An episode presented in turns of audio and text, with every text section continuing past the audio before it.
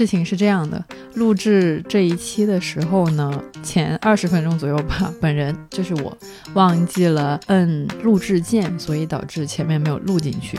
所以呢，嗯，我们的这个开头会比较仓促，因为 有点紧张，就想要让大家赶紧的把这些话重说一遍，然后好让我们推进这个进程。嗯，所以大家听到的开头会比较着急，也比较那个激烈，还有 有很多爆笑，因为实在是太尴尬了这个情况。我们这期节目是隶属于一个新年的专题，叫。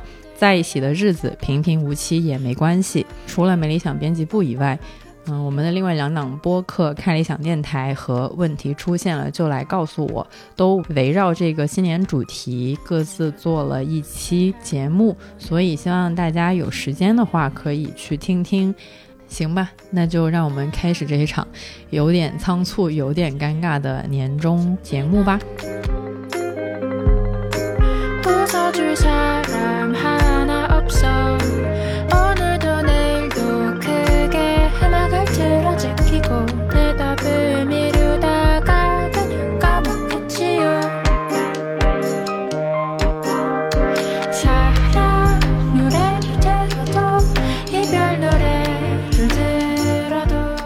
过年的时候是要站在椅子上，从椅子上蹦下来的啊，那么就要蹦入新的一年。让我回忆二零二一，其实我想不出来什么很关键的时间节点或者时刻，反倒就是。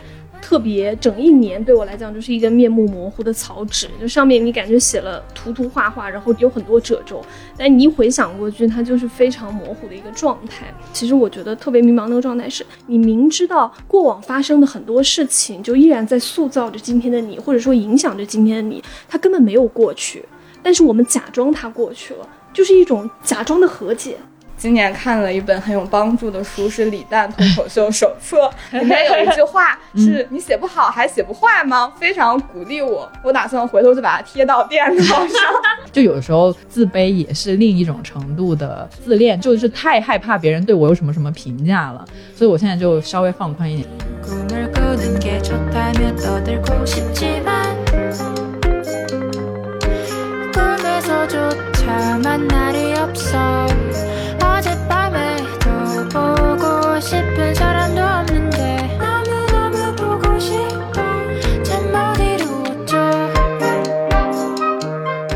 刚才发生了一件很恐怖的事情，就是我们其实已经录制了有小二十分钟左右吧，但是我刚刚才发现忘记摁 那个录制的按钮了，所以现在我们就来快进一下刚才二十分钟里面讲过的内容。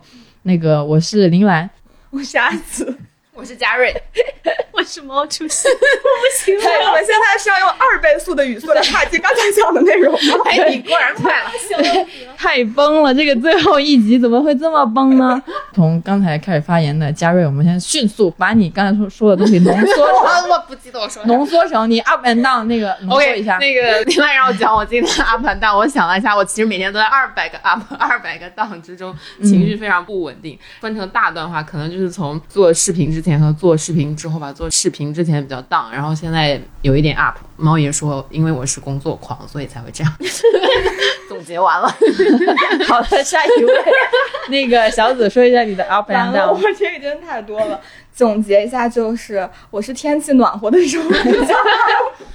我觉得比较好笑。天气冷的时候比较 down，然后也没有非常明显的 up and down，就是那些写不出稿的时候会 down 一些，然后把稿子写出来就 up 了，大概是这样子。所以你也是工作狂？不是不是，我不是，我是反着的呀。写稿的时候就是在工作的时候呀。刚咋说来着？对我就说那个二零二一就。看这个提纲的时候，我就一直在想，我就觉得我好像二零二一反倒没有什么很 up 和 down 的时刻，就整年相对于去年来讲的话是平和和平静了很多。但那种平静不是说你找到了内心的 peace and love，感觉那更多是一种停滞感吧。我感觉二零二一我自己的一个很大感受是，让我回忆二零二一，其实我想不出来什么很关键的时间节点或者时刻，反倒就是。特别整一年对我来讲就是一个面目模糊的草纸，就上面你感觉写了涂涂画画，然后有很多褶皱，但你一回想过去，它就是非常模糊的一个状态。我之前几期应该也提过，就是在二零二一，我整体的感觉是不知道是自己心里的防御机制，还是说真的就是一种整年的感受吧，就是好像没有那种想要情绪很波动的时刻，然后整年的感觉对我来讲就是站在这里。然后时间其实还是在流动的，时间还是从你身上不停的划过去，但是呢，它带走了很多东西，又没有新的东西填进来，这就是我二零二一非常强烈的感受。然后呢？二零二一年末的时候，嘉瑞呢整了个大活儿，我们向天要活，向天要个活儿。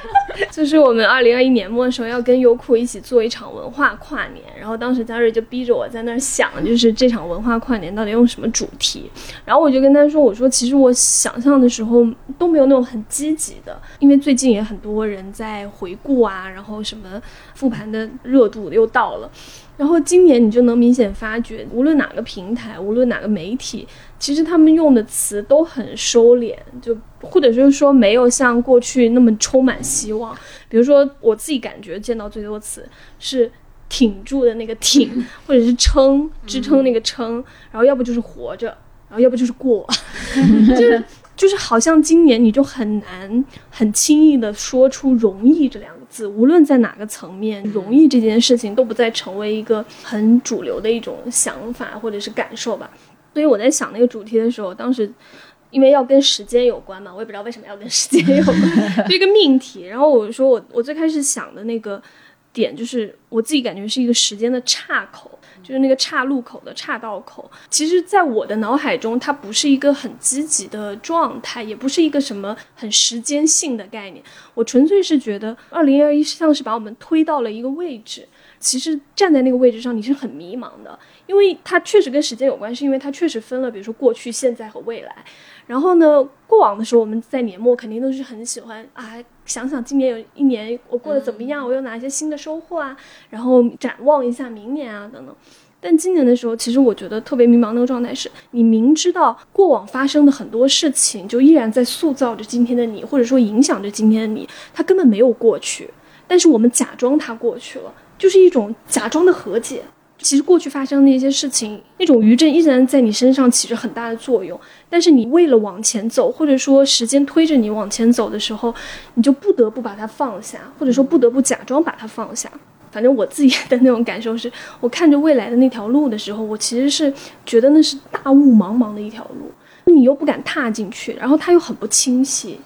最后就落到了说，我们好像就只能所谓的活在当下。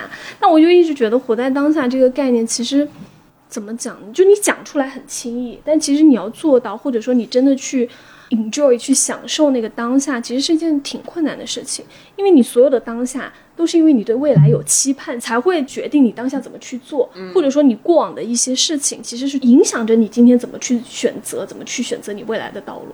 所以我当时在想的时候，那个脑海里的概念就是觉得说，好，我们现在有过去、现在、未来的这种时间概念，但是呢，其实你是很难抉择说真的要往哪里走的。然后还是那个感觉，就是时间其实是在流动的，时间依然在往前走，然后你有一种被迫的要去做选择的。那种状态，这是我对时间的路口的理解。虽然我原来想叫它是那种岔道口。嘉瑞对于这个广告的质量。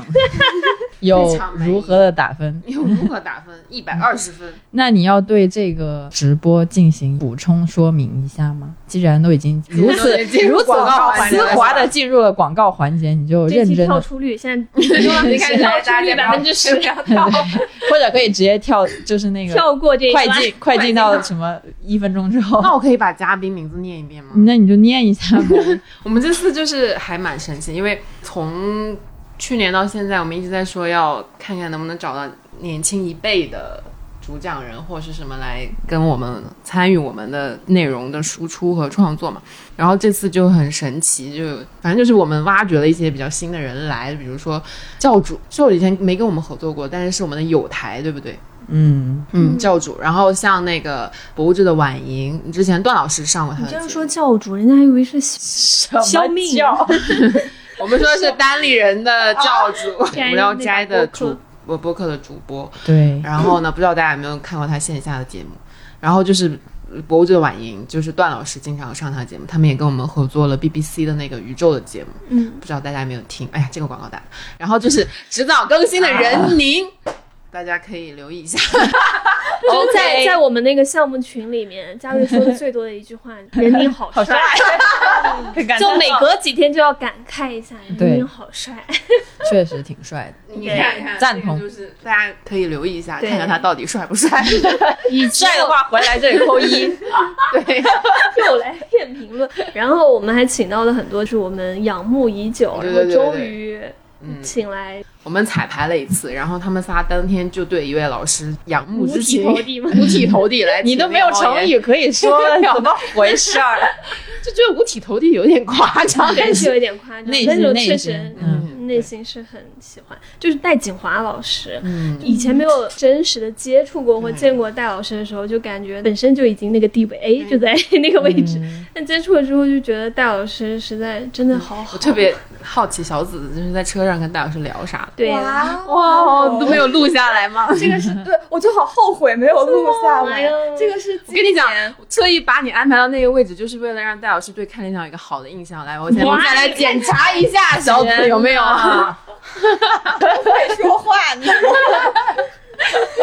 我因为去我是去接大老师嘛，嗯然后一路上大概那个车程可能有将近五十分钟，嗯很久很久。我本来上车的时候，我都想他应该会休息，因为他刚下了一节四百个人的三个小时的本科生大课，应该是非常疲惫的状态。我上车之后还跟他说：“那您可以休息一会儿，睡一会儿。”嗯，结果他真的是全程在跟我聊天，而且是他在跟我聊天，就是我中间我有想说到底要不让他休息一下，但 他真的就是以这种非常友好的态度在认真的跟我聊各种各样的事情。因为我自己本科毕业论文的那个导师是戴老师的学生，然后我就跟他讲了。对对对，我就跟他讲了这个，然后就接着就聊到了就东北的研究，因为我们那个老师自己本身是做东北研究的，然后戴老师就说他就做的非常好，我觉得现在那些研究的人他都已经在后头了，他已经做完了，然后就说了一些这个，然后又说到我自己的研究生论文在写什么啊，然后就。一大串非常发散，还聊到了 J.K. 罗琳的事情，然后聊到了戴老师为什么不喜欢就一些非常热点的事件发生，以及他就为什么不喜欢在社交媒体上说话之类的。就那样聊了五十分钟，然后整个人就非常幸福。对，就戴老师他其实本人很比我们想象的平易近人很多，因为嗯因为在见到戴老师之前，其实我们都还挺紧张的。然后最好笑的是，就是蓝妹就是模仿了一下戴老师可能会有的表现，我怕被人告诽谤，还是那个叫啥？我觉得那个好形象。名当誉损害。是谁？然后蓝妹就模仿一下，就说戴老师可能会叼一根我烟，对于解什么然后拯救他的灵魂，对没有任何我没有义务。拯救你们的灵魂。结果没想到他其实本人很亲切。非常的亲切和友好，然后他是真的会把你当成一个非常对等的、嗯有想法的人在跟你聊天，而不是只把你当做一个工作人员那样子。就让我觉得非常感动，戴老师真的好了不起，回去再看几遍他的书。我就是傻乎乎冲上去跟他说。你讲的《简爱》太好了，我回头又看了一遍。没有，因为我好像也讲过，就是我上初中的时候彻夜在那看《简爱》，然后大概人生观也受他影响。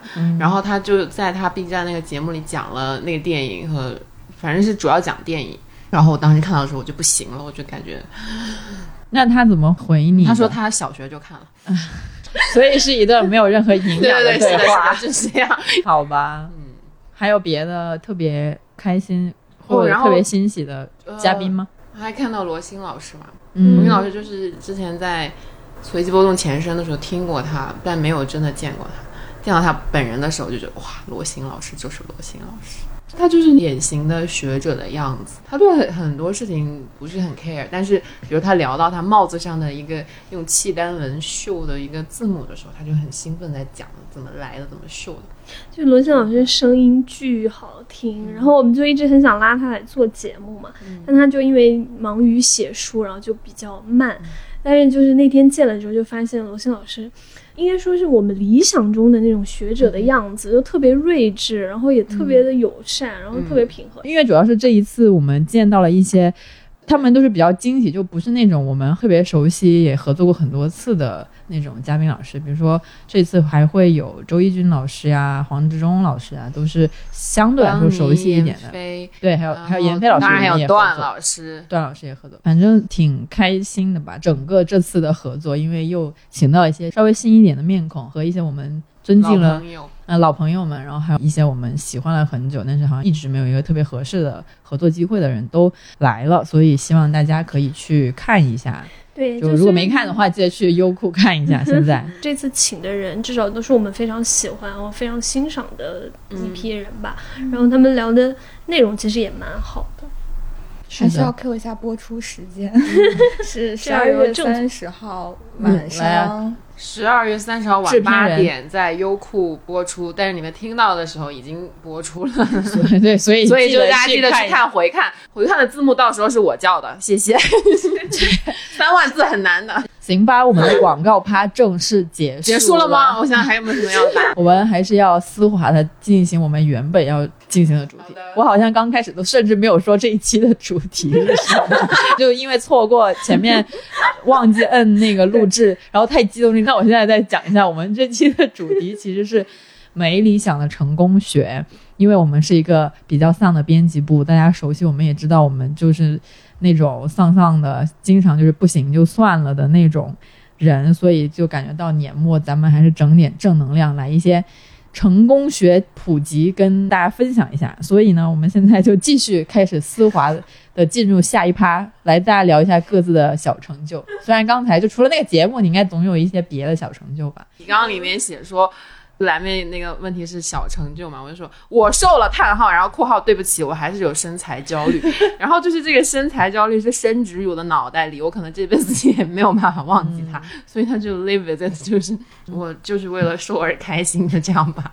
前一阵子有点流行那个生酮减肥嘛，但我没有坚持，我就稍微试了一下，觉得什么是生酮减肥？就是一个不吃碳水、不吃水果，然后多吃肉、菜和油之类的那种。我其实也不是很知道，然后要喝苹果醋，OK，因为我这个人不能没有碳水，我也不能没有水果，然后这个就对我不成立。但是我我还是稍微减了很多碳水的量，嗯。然后呢，对，因为嘉瑞现在确实中午饭他都不带饭的，他带一些菜，还有有时候有些什么南瓜，有些什么啊，对对对，就是奇奇怪怪的别的植物。别的植物，因为我要是做一锅米饭，然后如果三天都吃不完，就很浪费。嗯，确实，这个独居的痛苦，你们在座的也感受不到，做饭实在是很难。嗯，嗯，anyways，然后也有注意稍微有一点运动吧，但我其实也挺懒的。我有时候会在家做蹲起，打拳。哦，不对，嗯你那个是巴西柔术。对我对我是巴西柔术，但已经两个月没去，买了年卡都没去过。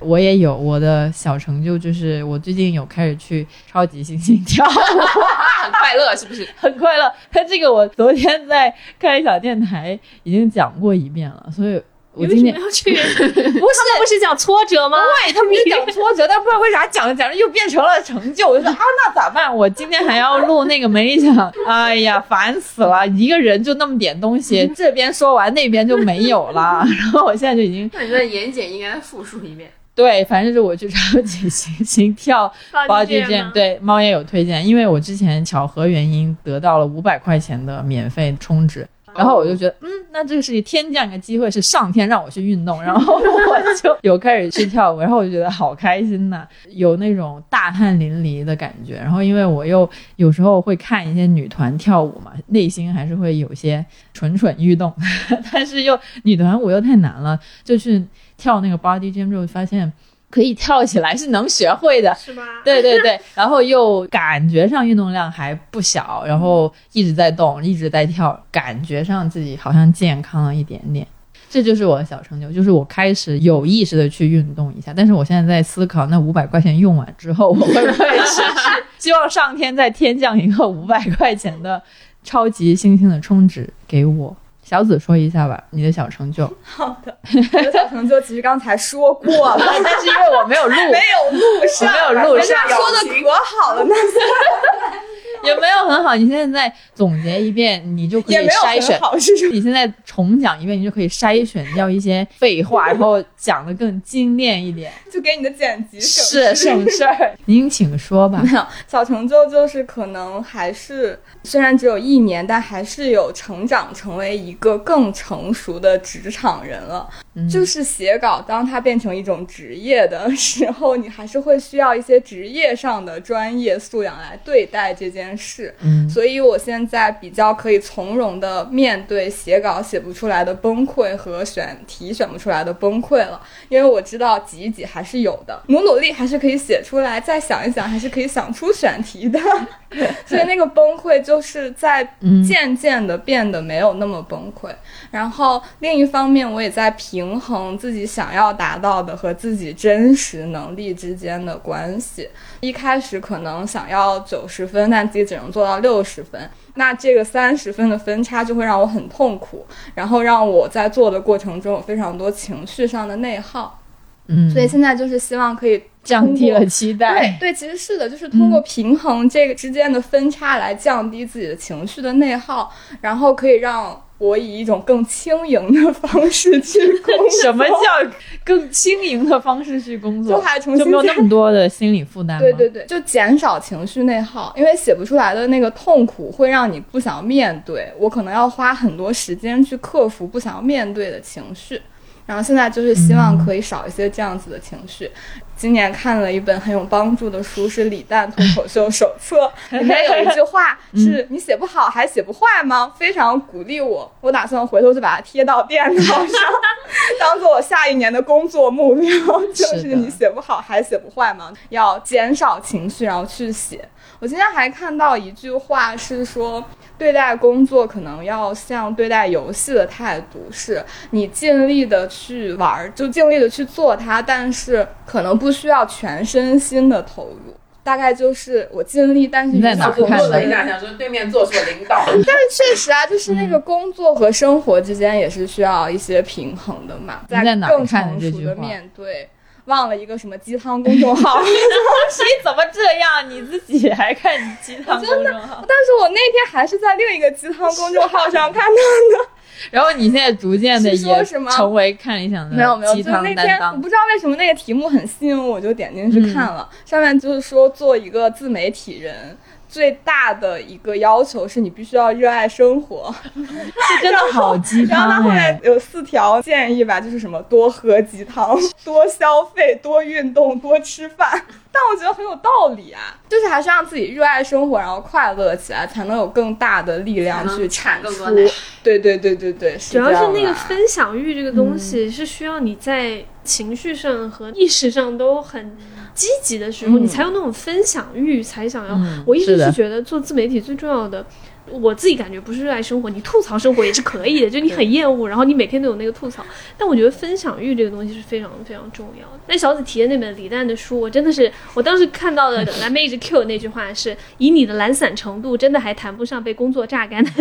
我当时好希望每个编辑部的同事都看一眼，因为做那个主编就经常会接收到一些。情绪上的抱怨，就是说，哎呀，我写不出来了，然后我写不完了，所以我当时看到李诞那句话，就哇，我要把它裁下来贴在墙上。而且我特别理解，就是小紫说的那种状态。我后来自己安慰自己的是说，就有的时候其实是一种完美主义心态作祟，就你太想要做好了，然后你就很恐惧说我去开始做它，因为你很担心，比如说最后的结果跟我的预期没有匹配上啊，没有写好啊，没有做好啊，或没有怎么怎么样。我有一阵也是，就陷入到那种情绪当中的时候，你就太想要把它做得很好了。最终的话，其实一方面是消耗情绪，另一方面就是你其实会拖得非常厉害，就拖延会拖得非常厉害。我有一阵也是这样子。后来我真的是觉得经历过之后，然后你意识到承认自己的有限性这件事情，真的真的是非常非常之重要。段志强，对，就是是的你不是下面提纲还有一个什么熬不过去的时候，还是安慰自己的时候会说什么吗？尤其是二零二零年到二零二一年，我的那种心态就已经变成了。做不好还能咋地？就我这件事情没做成或者做不好能怎么样？咋过不是过？我就是这一年我都在想这个问题，就有的时候就，然后你就会放轻松很多，就是先做完再说，或者就是先能做成啥样做成啥样。还有一个就是当时我们见到一个编导，然后呢，那个编导他说的一句话，我觉得他还蛮有启发的。原句我有点忘记了，但大概意思就是说，你现在操心的这些事情。根本和你的职位和薪资不匹配吧？大概这个意思。什么月薪八千，操月薪八万的 薪？就我觉得确实是，就是有的时候认清楚自己能力的上限，或者说去承认吧。我觉得也不是认清，就是去勇于承认自己的能力有限，其实也是一件挺有小成就的事情吧。有没有具体的事例讲讲？我吗？对呀。哎，我我真有点想不起来。你今天不止那个成就吗？我写了五个小成就哎。不是我，我是很好奇，想要听一下毛主席。毛主席，毛主席承承认自己局限性，就是不行，我拯救不了这个人，就是 这是我最常的，就是让他让他去吧。我很多时候想的是放过他，也放过自己，真的。我有很多时候都会觉得，就是比如说一个内容或者是一个什么东西吧，就做出来的东西，我肯定是不满意的，就觉得会有很多问题。但我现在完了完了完了完了完了！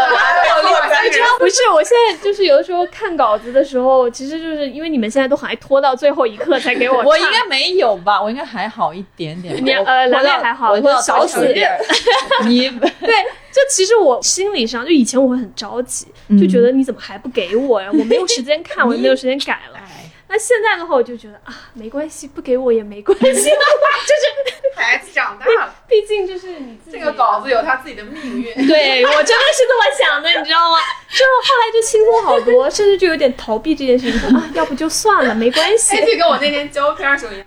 以前有一次胶片的时候也是，那还能咋地？时间就这么少，我能干就这么多，祝他幸福，然后把他交了上去。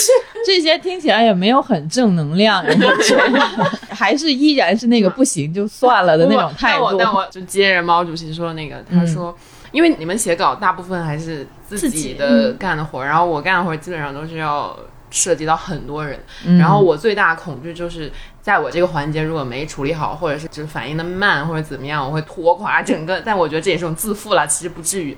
但是我每次就会非常着急往前赶赶赶赶赶，或者是比如说上游的反馈到了我这里，我要怎么反馈给下面？就是这个其实有的时候比较不好把握，就是因为。我后来才知道，就是我的情绪其实是完全会影响到，比如说我的后期的同事或者是什么的同事，他们在处理这个事情的态度和想法。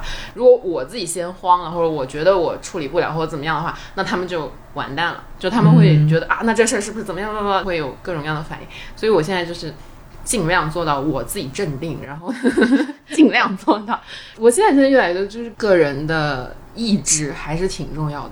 我感觉你的工作好像是协调的那个地方，然后你要保证所有的人，就所有的螺丝钉都在都在有序进有序进行中。就是你是那个需要，就虽然你没有做什么实事，但是你哎哎 没有，不是商业互吹场吗？怎么 会耳唱？我的意思是，就是你要盯紧这个人在干这个事，那个人在干那个事。没想到本来让我拍一点花絮，结果我拍了。对，这个人就是好好答应我说，来，我需要十十五分钟花絮，你能不能给我拍？他说可以，然后给我交过来十条三十秒的东西，根本不能用。我其实一直觉得，就虽然写稿的过程肯定是痛苦的，就谁写谁都痛苦。对啊。但是那个过程熬过去之后，反正对我来讲是有一种满足感的，就是我出来之后就 OK。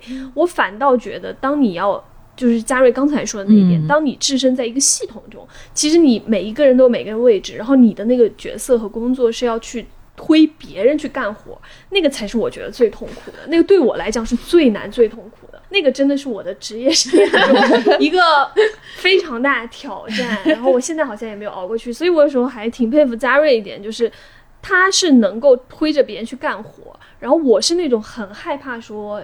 但凡要牵涉到其他人的工作，或者说我要催着别人，或者我要要求别人去干什么的事情的时候，那个对我来讲是非常难和痛苦。所以我其实是很享受一个人能完成的工作。然后呢，我倒没有觉得家人没有做什么实事，因为我觉得那个事情更困难。就相比于做一些很具体的事项的时候，嘉瑞每天就是要不就盯着这个人你要去做什么，然后盯着那个人要去做什么，然后每个人其实都会有那种懒散心态。比如说他催我做写主题呀、写文案的时候，我其实心里就会想：我靠，老娘凭什么？到底我是副总还是你是副总？就内心还是会有这种哀嚎，你知道吗？然后嘉瑞掏出一把刀，藏在我怎么敢说？我都是我给你，你你剪好好。嘉瑞有个小柜子在他隔壁，哎我怀疑里面藏了一把什么东北的一些利器，在某一个崩溃时刻，他可能就会亮出来，就是拿出一块砖，就是你们到底想怎样？然后信不信我就那个咋，然后摔砖。反正就说那种牵涉到其他人的时候，我其实觉得对我来讲是更难的。所以我其实每次做大项目的时候，我还挺就是为什么觉得嘉瑞在还挺好的，就是因为他是那种能够让这个机器正常运转起来。知道我的职业生涯为什么为什么到今天这一步了吧？嗯，对，所以我、我自己感觉 还是做了实事。开个玩笑，开开个玩笑，我肯定。希望明天我的桌上不会有一块砖。我你会有一个红纸条，吓死！就当那个总的协调那人还是很难的，因为看似好像不是做实事，但是最后如果万一有哪个环节掉链子了，那肯定必须得负上责任嘛，很难，其实相当于他要为所有人负责。对对对对，因为每个人只要完成他螺丝钉的就部分，OK。但他是要对整个系统和整个项目结果负责对。我觉得这个其实还挺难的。嗯，我也有同感，因为我最近或者是今年吧，有做一些，我以前也是偏向于不采访，然后就自己写自己的东西，就这个是完全自己掌控的事情嘛。但今年有尝试去做一些 reach out，就是去，比如说有采访智胜啊，或者是之后会有一个采访六兽和蒋龙的东西出来。那我以前是非常不愿意去做这种事情的，我是那种等待。机会过来，而不会自己去找机会那种。那现在就会觉得主动一点才会有故事嘛。然后才会有故事。咋地不行吗？哎呀，想了很久的这些台词，你不要打断我。那你们两个要不要出去打一架？不不，我这个不是我这个不是发现了你的小心思，然后把它点出来吗？我还在讲我工作的这一趴。我不知道我的同事们有没有这个感觉，我觉得我自己是好像主动性会强了一点吧，比以前有没有？有的。哇！我跟大家讲，蓝妹刚入职转过来那个冬天，我们就开始做美理想嘛。我那个时候下班会跟她一起去地铁站还是公交站什么的，然后她那个时候就是一个小学鸡状态，小 小学我不行，我每个月要写三篇稿，还要搞美理想，我不行，我不行。你好像讲过了，这个已经就在天就形成一个对比嘛。是人还是有一点点成长的啦。因为我以前也很讨厌，我也不太喜欢去找别人，因为一是害怕被拒绝，然后二就是怕自己 handle 不了那些，比如说也不是说明星吧，但是也是有一点点知名度的人，就还是把自己放在一个比较低的位置。然后今年的一个心态转变就是觉得，首先要对自己有点信心，然后其次就是问一句没啥，就被拒绝也不罚钱。也无所谓，也不会掉一点肉，但如果能掉一点肉也是不错的，所以就会有尝试去做一些向外的联系吧，然后就都做成了。虽然也没有说写的多好吧，那些稿子，但起码我觉得是也是那种就是完成比完美更重要的一点嘛，还是要先做了之后，嗯，做了点东西才能有进步嘛，要不然永远的。不敢，怕自己 handle 不好这个机会，或者是怕搞砸什么的，就永远都没有办法做出点什么东西。这是我觉得今年对自己有一点点小成就感的地方吧。其实我还挺鼓励，就是写稿的或者是编辑，就出去多找人对谈。我一直觉得谈话这件事，或者说跟不同的人接触，跟不同人的相处，然后跟不同的人去通过谈话这种方式碰撞出来的东西，其实是很重要的。嗯。对于写东西来讲，因为我自己是感觉，就我们都坐在这个办公室里嘛，然后呢，编辑其实。他能接触到的，说的大一点，就是那种生命体验是有限的，是的。就所以有的时候为什么会灵感枯竭，或者说选题枯竭，是因为你其实你的生活真的就是这样。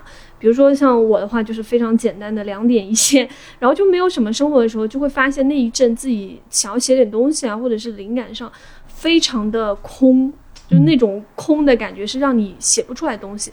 但有的时候你跟一个不同的人，或跟你生活状态、生活境遇非常不同的人去聊的时候，就能发现一些不一样的东西出来。所以我其实还挺鼓励，无论是写东西啊，还是编辑，都多出去跟人聊一聊，其实还蛮好的。跟人聊是一件挺容易激发出想法。我忘了。在哪里看过有一个人就说，其实智慧的这个事情，当然他讲的是那种什么柏拉图啊、苏格拉底那个时代，他就说其实他们的那种所谓智慧的诞生，都是通过对谈、谈话的形式出来的。嗯，还有一点是刚才听小紫在讲，我忘了你讲啥了，反正好像但是我好像是在你讲话的时候，脑子里面有点东西，大概证明你没有认真听我讲。有有了，我就是忘了。对，就是我以前是很少转自己的文章出来，因为我总觉得自己写的很烂，或者是写的就没有值得，就是我说看这是我写的东西的那种感觉。但我今年也是会偶尔转一下，或者是点一下自己的文章 再看。以前我会觉得这种行为有点自恋，但是现在。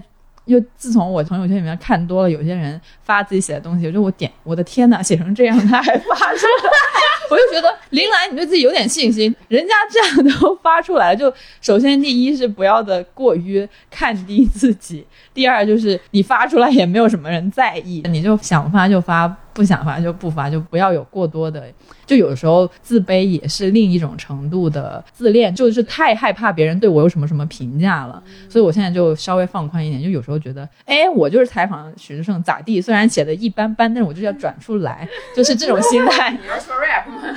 对我以前就会觉得啊，不行，就踩成这个样子，怎么还好意思就完全不想发出来？就但现在就没有太多的这种心态了，就觉得那我对我就采访了脱口秀顶流咋地，我牛。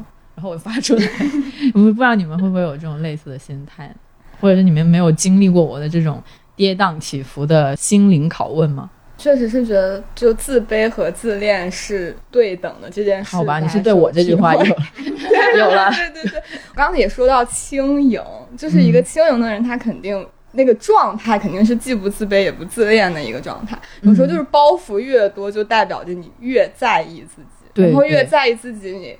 受到的束缚也就会越多。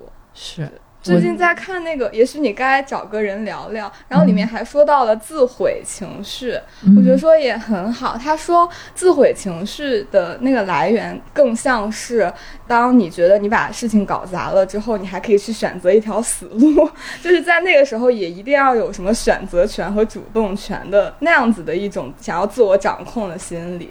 我就是觉得，当你太爱自己之后，也不是说太爱，就是太在意自己之后，其实所有的事情也许都会更难转动起来。嗯，而且今年我一个比较大的人生感悟就是，休息有休息的好，但是到了一定的时候，还是需要做一点东西，才能让这个人重新滚起来。你懂我啥意思？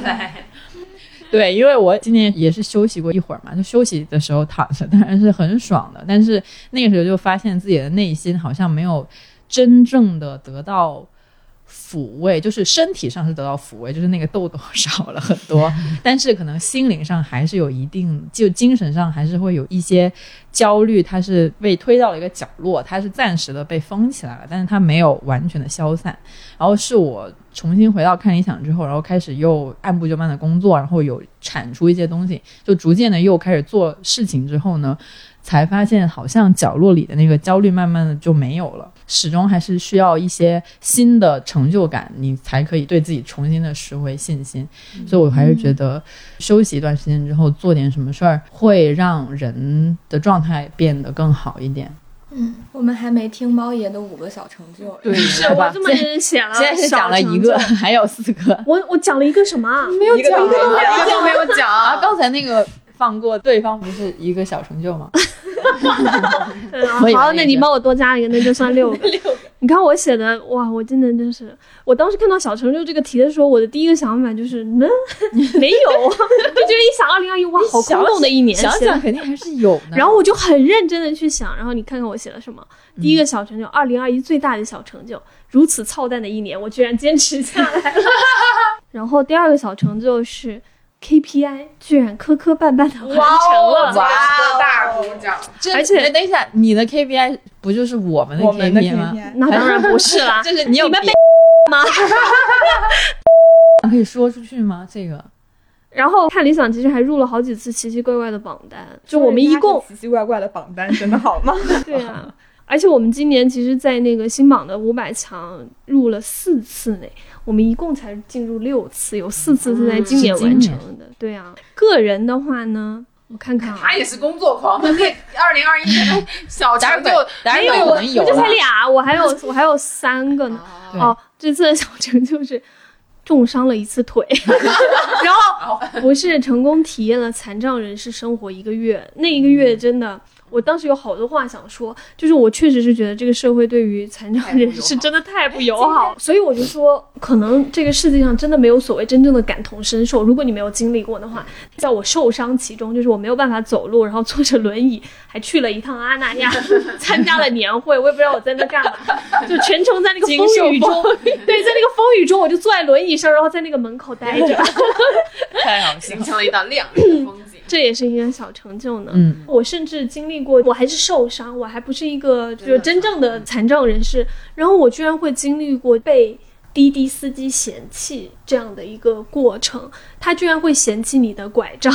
嗯，当时我我还其实还挺伤心的，就后来我就一想，我就觉得这事情好难过，因为就是在我下车还是上车的时候，他看到我的拐杖，他就是一副很嫌恶的样子，他就觉得说你的拐杖可能会刮伤我的车，然后我当时 我当时心里就很难过，我就想说我腿都这样了，你就不能有点同情心吗？但大部分人还是友善的，然后也是好的，也有遇到很多就是那种就陌生人会问你说要不要帮你啊，或者说要不要那个什么。好的，然后呢，下一个成就是。拄着拐去新疆三日游，这个真的是，哎呀，太惨了，厉害厉害厉害厉害厉害厉害厉害！我真的觉得我我当时都佩服我自己。去了之后，本来是一个七日的行程，然后三天就回来，因为疫情。幸运的是能回来。对能回来就不错了，是成就这也是成就，对对安全回来是就我回来成就吧。就还好没被困在伊犁，我真的觉得自己好幸运。对，所以这也是成就之一。你看，小成就 很厉害了。然后下一个成就是。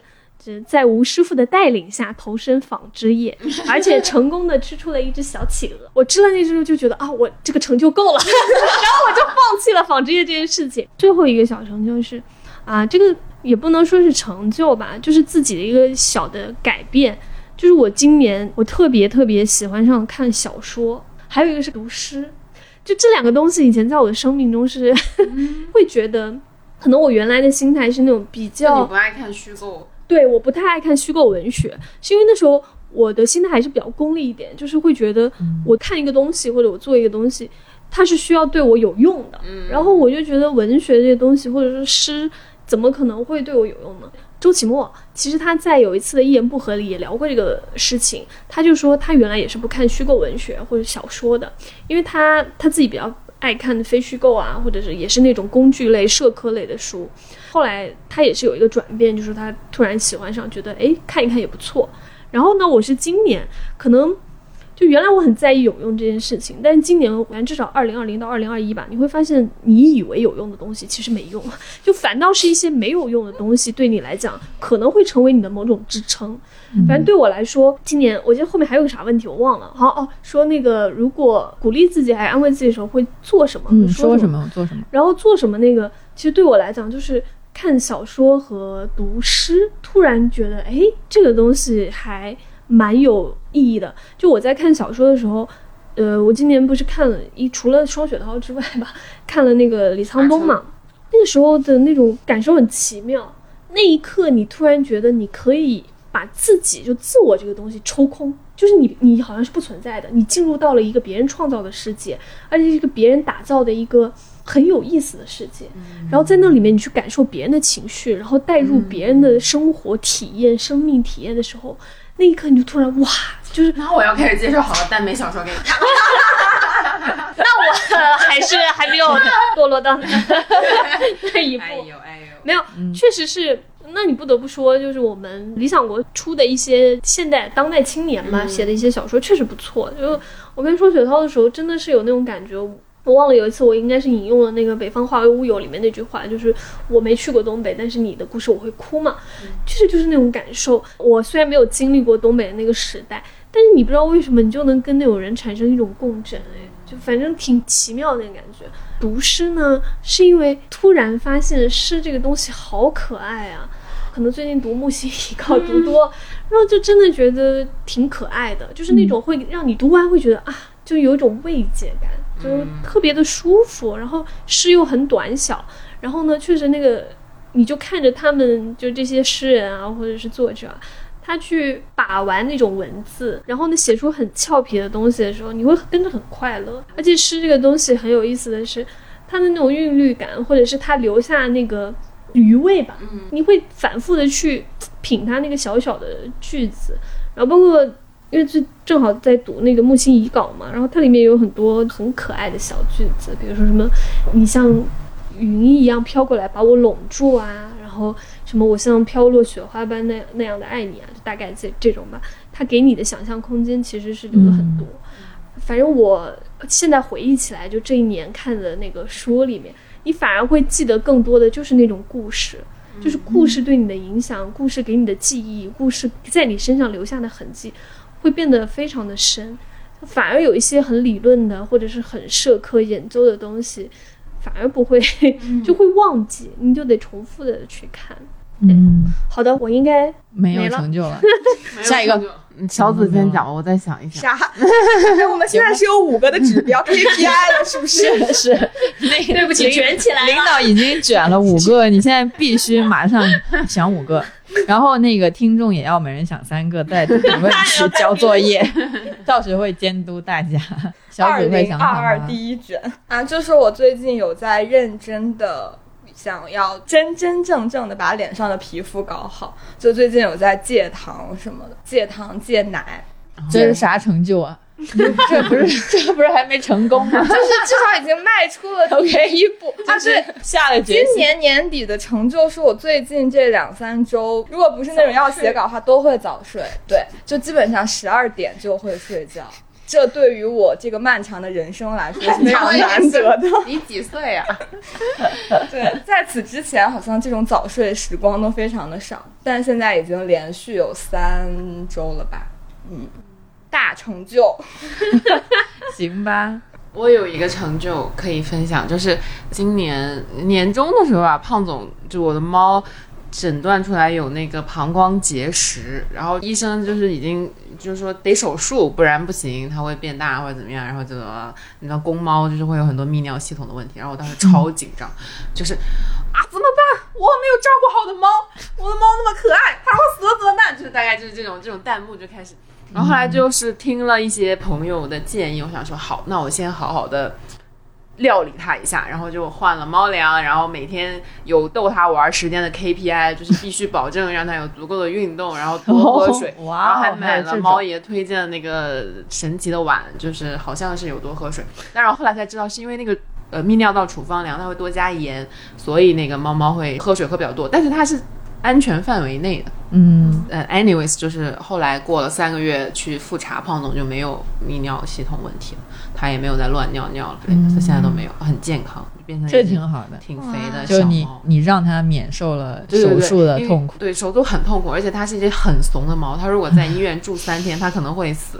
我真的很担心，我想说，哎，我要不我请假三天去陪它吧？但是你也没有办法安抚它，因为它在那个环境，它听不懂你说话，它会很惨。然后我想说，避免了这个惨剧，我觉得我还挺有成就感。你刚刚又想起来一个，后来忘了哪方面的。啊，也是比较个人的吧，因为工作也没啥好说的，已经说完了。个人的，好吧，那个你你要不先说一下？我刚才在又想一个什么？哦，我想起来，哦，最近跟我爸妈的关系有变好，因为对，因为是这样，是这样。是因为相亲那个事情。啊，对，是因为相亲那个事情，太好笑，你就太好笑了。你这个快点把这个你得说说你的传奇故事又我以前非常排斥我爸妈给我介绍对象和相亲的，因为明显就是那种非常常规常见，就是比如说你见到那个照片，你就要反馈说这个人合不合适，是一件非常没有道理的事情。然后我也觉得他们不够了解我，不知道我喜欢什么样的人。反正就是以前因为这个吵过无数次，什么近三年吧，都在因为这个吵架。然后今年我就是完全放开，我说来可以啊，给我介绍。好可怕！没有，我就是抱着那种破罐子破就是摔又不能掉块肉，然后我又不是社恐，就是就那能咋地呢？还可以做社会观察，十二天还能写篇稿，你说这不是一举多得的一鱼多吃的事情？好的然后我就说可以啊，然后他们就托北京一个亲戚帮我要介绍一个什么人，就是具体的条件我就不讲了，反正就是在家长眼里是个挺好的条件，就哒哒哒哒哒的那些都这个都有那个都有，然后这个有那有，就是这种。然后呢，我说行见啊，结果过两天那个北京亲戚没动静了，然后我也不知道为啥，因为我那段时间特别特别忙，我也没管。然后周末的时候跟我爸妈视频，然后他们态度有一点就是他说哎啊忙点儿挺好的，什么就开始说这种话，我就说哎这咋回事？然后听说哦，因为那个那边那个男生比我大一岁，然后说觉得我岁数大了。对对对，就是这个话，所以说大。对对对，然后我爸妈就会特别担心我受挫或者怎么样，就是后，但我我是完全没有，我还觉得挺好的。然后他们也接受这个现实，就是有两个可以聊点，一个是他们完全理解这种情况，就是对方在实际年龄比我大一岁的情况下，还是说还觉得你觉得我岁数大了，这个是他们可以接受的，因为他们觉得这是正常，就是一个什么哦找比比自己小的女生是很正常的啊，这种就就就是但确实是也比他小，但是他还是嫌你大啊，。对对是这样。是的，我然后我懂我懂。然后另外一个点。就是他们会觉得怕这个事情影响我的情绪，就是会就可能让我自己更不怎么样不怎么样，所以他们就有一点要安慰我的意思。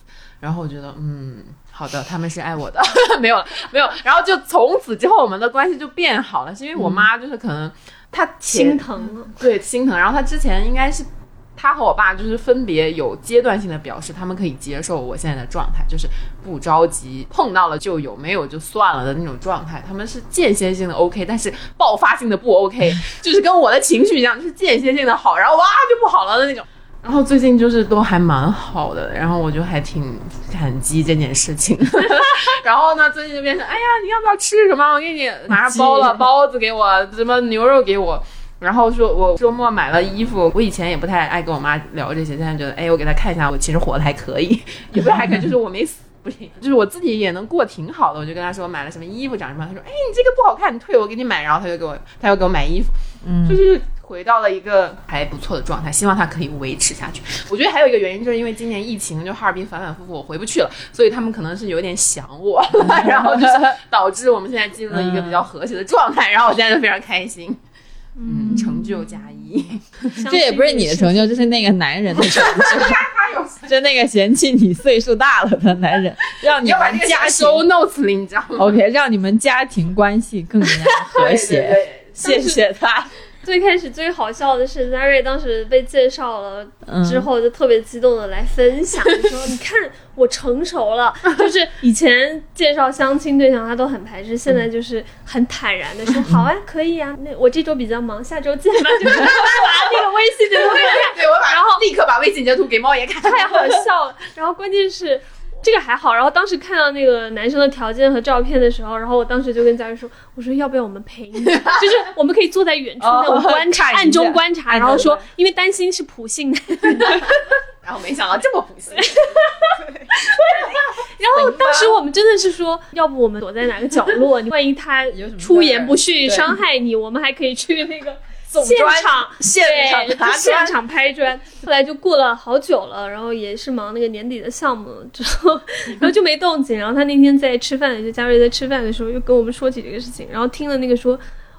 前妻年龄大这个时候，我当时就是，我当时就说一定要在没理想里面批判这个人。然后我说什么东西？他不是比你还大一岁吗？他有什么资格嫌弃你岁数大？对，可见这个社会对于真的这个太女性真的有歧视有多强，而且他不仅嫌弃，他还可以堂而皇之的讲出来。对然后我爸妈那个是非常良接受对对，而且你反驳都爸妈都不反驳理解这种天哪！，这就是个约定俗成的东西，确实。但是我觉得那个吴师傅讲的话很好，那位男士应该是觉得自己像你这个年龄的应该骗不了了，就是年轻一点的可能还能咋地糊弄过去，但是这个年纪，哎，不行不行，驾驭不了。但我就是很生，就是你听到这个事情，你就会觉得我我当时就说，我从来没有想过这样的事真实事件会发生在我的身边。哎，到我了嘛，我的小成就，我觉得我都讲的差不多了。刚才有俩，一个是变有两个吗？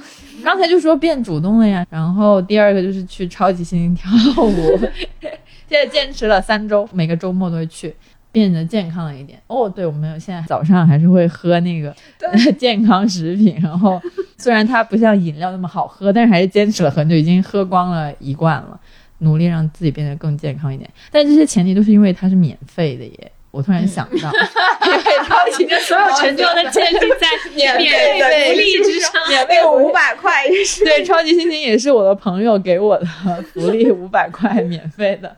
然后那个健康食品也是那个送过来让我们体验一下，也是免费的。我就觉得都很好。还有没有什么免费的东西 可以让我成为我的成就？那对明年还有什么期待吗？哎，我想看鼓励自己或者安慰自己的时候会说什么或者做什么。我能给我想一会儿吗？就是老师点到名都每次都要让隔壁桌先来。那小紫赶紧来，小紫赶紧作为他来。的隔壁桌，你他的对桌。我上次不是有讲说我起床的时候会念那个起床驱除起床气的咒语，你可以现场念一遍吗？那有一点怪怪的。你念一下，我感受一下。它是中文吗？还是什么？它是英文，但是它就是一些没有什么意义的字符的英文。我可以念一句，我这边有记。救命！我，好紧张。没事，你念了之后，你就会，不能让你变成什么，你不用紧张。你念了之后，你就会起床了，是这样吗？对，他可能会给你一个积极的心理暗示吧，他会让你更心平气和的。但你可以 要起床的时候大喊一句啊，然后 也可以起来。你记得之前旺旺的那个广告，就是让你起床之前大喊一声旺旺，对你试一下新的一这个行天才？会忘我。好，可以可以。我有一句就是他在那个 bars 里面，它叫除障句，它就是可以清除你的一些会困扰你的想法。大概是这样子一个功能，就它一般前面会带，然后它后面会念这个除障句，是 right and wrong, good and bad, pod and pox, all night, shorts, boys and beyonds。等一下，你每天早上是背出来，还是说你要拿一个手机看着把它念？我会背出来，但是因为我背的会比较慢，我为了让这个过程流畅一点，所以我拿出了手机。对，这种 voice 的东西真的很重要。嗯，有一个精神支撑啦，就是虽然你也觉得它没有科学依据，但那又怎样呢？念一句话又不会少一块肉，对，旺旺是一样的。我现在都还在用旺仔的壁纸，天哪你这也太……太离谱了。那我起床会骂骂咧咧的起床，我就是那种起床，所以我起床之后最大需要是抚慰，所以我都在听那个王芳老师的人格心理学，真的太好听了，就舒服到就我真的整个人会 peace and love 很多。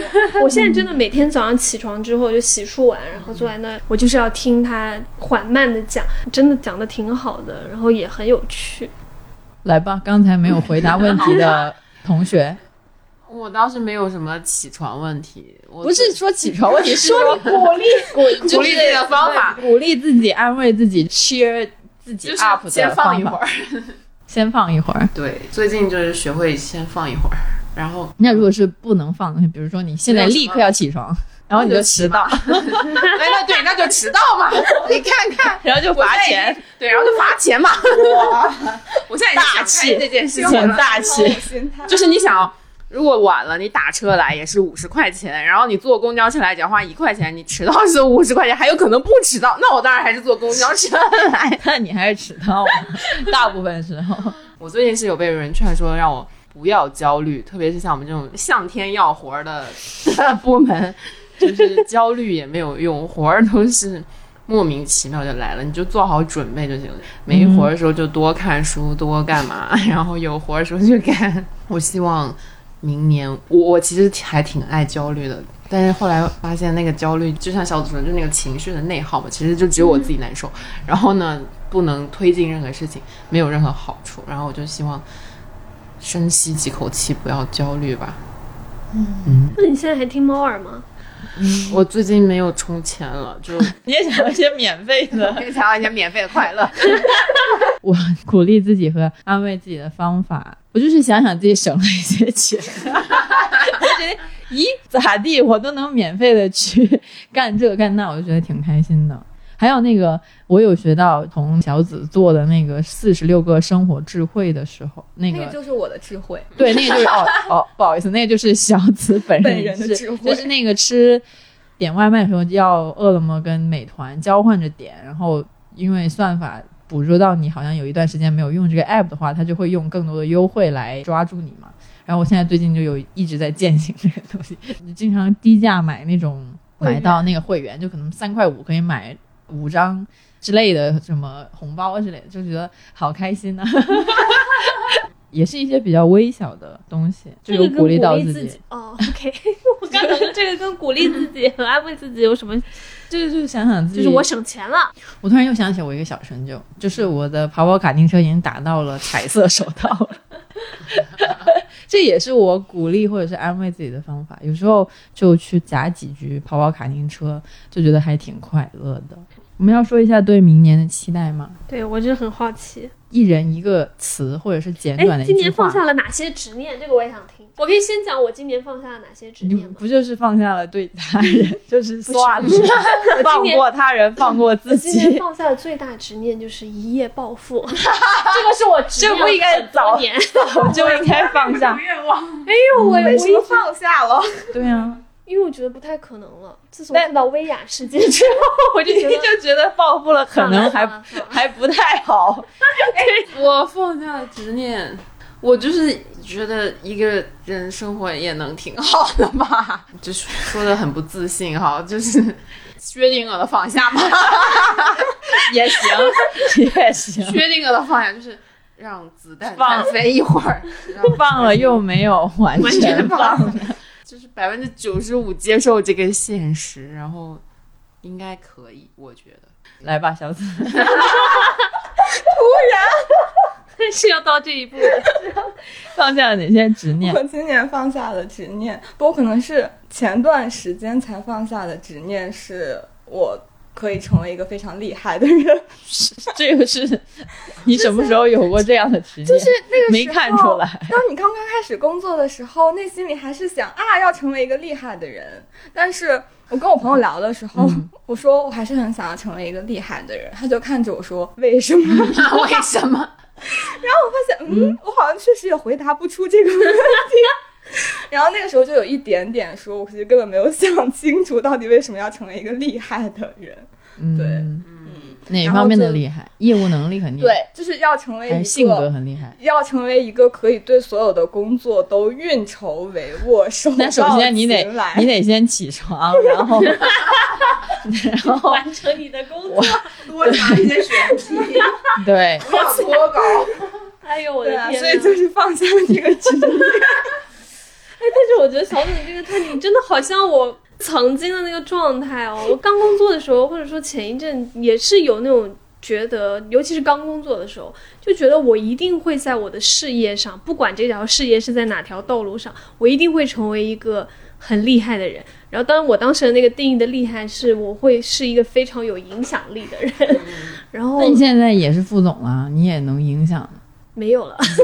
就是还是可以不是想象中的想象中的影响力。力是那种就是社会 影响力的。哎，这个，但现在我反哦。而不仅是放下了，我是根本就不想要去做这样的人，因为我觉得好可怕哦！嗯。就看了太多那种，哎呀，嗯就是怎么讲呢？一个个行业中的巨头被打倒的这个事情，我其实还有一点主要点是怕自。己被打对倒。对对对对，我真的是因为看了太多，我不知道是不是，尤其这两年、嗯看的实在太多，就无论哪个行业内，我不知道是不是因为一个是企业家吧，因为之前会。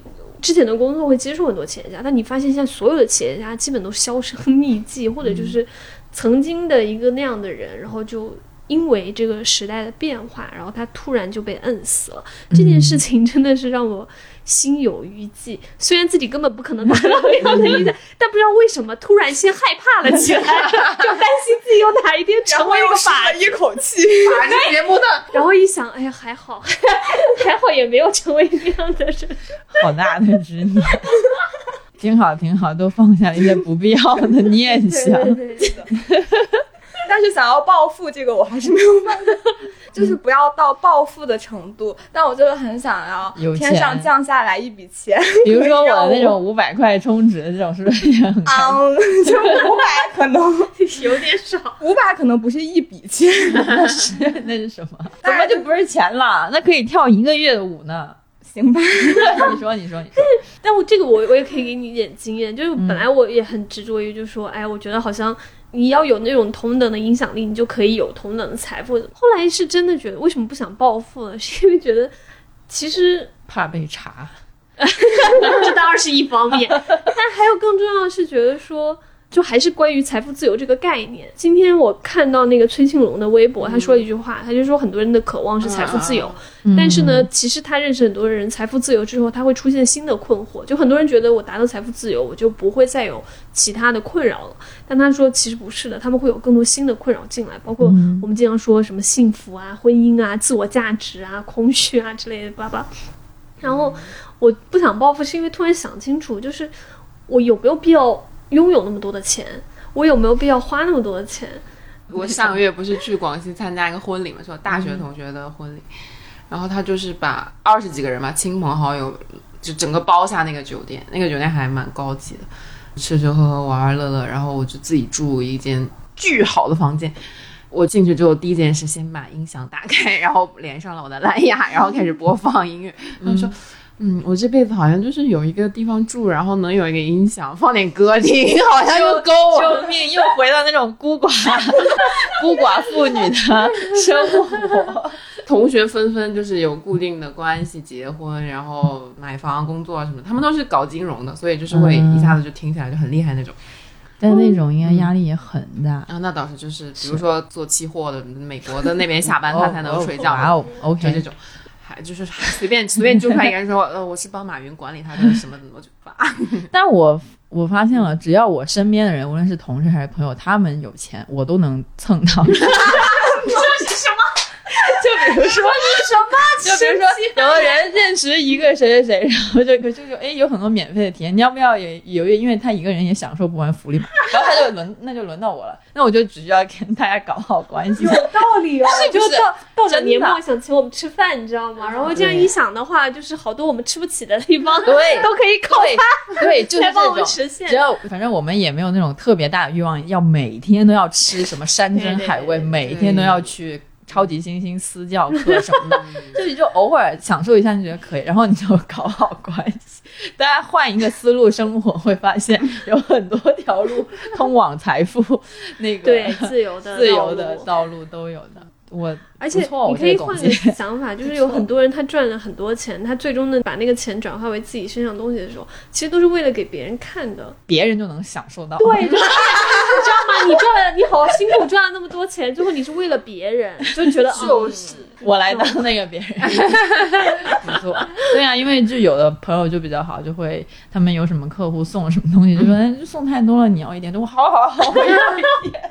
谢谢，我真的也是因为他们收到，就我没有任何阴阳怪气的意思，也是因为他们收到那些福利，然后他们可能一个人用不完，然后我才开始尝试一些新的东西，要不然我自己是不会去尝试的。我也会蹭我室友的护肤品，他也是相关行业，所以有很多。天呐，那真的是新的一年，祝大家都能蹭到 蹭到亲朋好友的的钱，或者是别人的福利，觉得我们这个 ending 很好。不错的，不错的，可以 大家多发掘一下，应该还是会有的，不错。还有什么新年的期望吗？没有了，旺旺旺！我刚才还想说，能不能大家一起说一下旺旺旺？我我可以，你可以，他们拒绝。啊，他们你不拒绝吗？你可以吗我不？拒绝，我新年有的时候是会喊，你会喊，你就对着窗喊旺旺旺。丹麦过年的时候是要站在椅子上，从椅子上蹦下来的。啊他们就要？蹦入新的一年，哦，不知道为啥，反正就是一堆醉鬼会站在椅子上一起往下蹦。重点是醉鬼吗卡点儿开点就是进入新的一年那一刻要蹦进去，那我今年要试试。你试试看会有会不会有好运。最后呢，反正因为这也是二零二一年最后一期嘛，然后我们还是要稍微展望一下二零二二。我们没理想编辑部给大家送上一句新年祝福，预备起。不工作没人管，单身汉。啥玩意儿？好，这是木星老师讲的，然后送给对，送给大家。好了，拜拜，拜拜。